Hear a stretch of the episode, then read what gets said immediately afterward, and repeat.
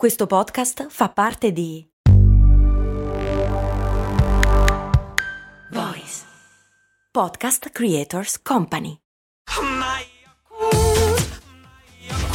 Se a volte ti senti così, ti serve la formula dell'equilibrio. Yakult Balance, 20 miliardi di probiotici LCS più la vitamina D per ossa e muscoli. Perché l'oro vale così tanto? Che cos'ha lui che noi non abbiamo? Cose,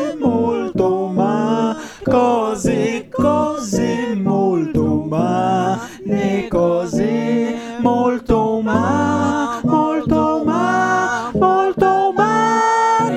due i motivi principali per cui l'oro vale, ovvero è relativamente scarso e perché è scarso tra un po' lo vediamo, anche se non è del tutto vero la scarsità del... però adesso è. La seconda è che abbiamo deciso che vale tanto e se qualcosa di cui ce n'è poco decidi che vale tanto, quella roba diventa preziosa. Prendi, che ne so, è lo stesso meccanismo, in un certo senso, per cui le collezioni per i collezionisti valgono, ma valgono per i collezionisti e non per gli altri. Vale a dire, se tu hai bisogno del portachiave promozionale di una marca di benzina del 1964, quanti ce ne saranno in giro? Bell'esempio, prima cazzata che ti è venuta in mente. Ovviamente sì. Ah, ecco. Comunque pochissimi. Ecco, a me non me ne frega un cazzo di pagare tanto per quel portachiavi, ma se tu ci tieni perché sei un collezionista e per la tua comunità quella roba vale, pagherai tanto. Pagherai a peso d'oro. Bravo, bella. Ma partiamo dall'inizio, perché l'oro è scarso? In realtà non è scarso sul pianeta Terra, ce n'è abbastanza, il problema è che è maledettamente caro da estrarre, cioè da una tonnellata di roccia ne tiri fuori una quantità infima che non serve a una minchia, per cui alla fine tirarlo fuori, estrarlo, costa moltissimo. Quali sono le caratteristiche dell'oro? Perché siamo abituati a farcelo piacere tanto? Per ragioni storiche innanzitutto, nel senso che è un metallo che è sempre stato a disposizione del... sempre, oddio, però comunque da un sacco di tempo ed è stato usato come valuta sin dalla notte dei tempi. Le monete in rame che erano più comuni valevano un po' meno, poi c'erano quelle in argento che valevano un po' di più e poi infine l'oro. L'oro peraltro, oltre ad essere piuttosto malleabile, quindi facile da lavorare, è anche piuttosto bellino e soprattutto aveva un colore che non era riproducibile in altro modo ai tempi o giù di lì e per di più non si arrugginisce, non si deteriora, non si corrode. È piuttosto resistente, a meno che non lo butti in una vasca di mercurio, ma di solito non ce l'hai una vasca di mercurio. Se ce l'hai non farlo perché perdi un sacco di soldi, se proprio scompare l'oro nel mercurio. Ma anche altre caratteristiche oggettive oltre quelle che abbiamo elencato. Per esempio è un ottimo conduttore, motivo per cui si usa molto in elettronica o nei componenti audio, ad esempio. Motivo per cui, oltre a quello della gioielleria, continua a essere un mezzo piuttosto ricercato. Come si fa a fare l'oro? Beh,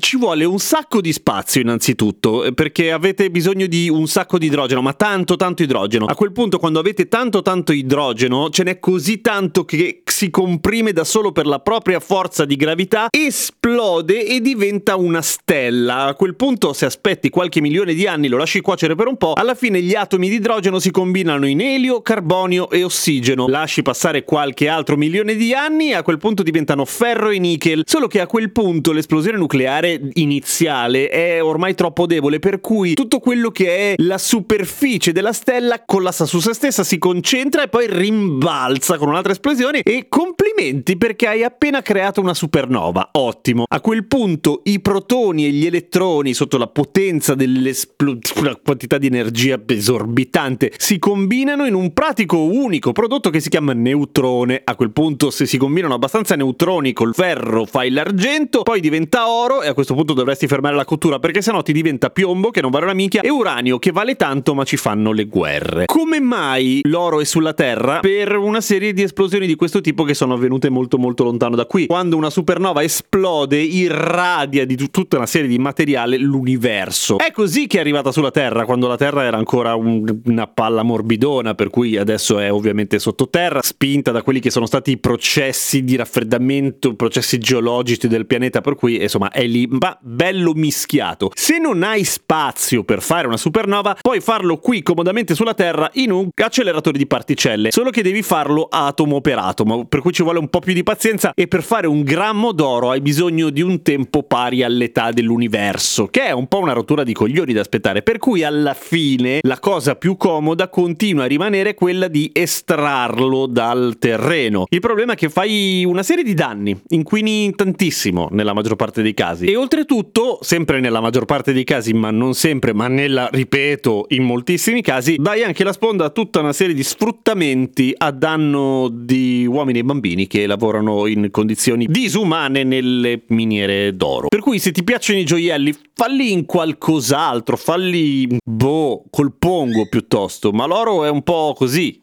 Chip. Diciamo che la passione attuale di oggi per l'oro è il frutto del fatto che sono secoli che ci coglionano e noi ci crediamo. A domani con cose molto umane.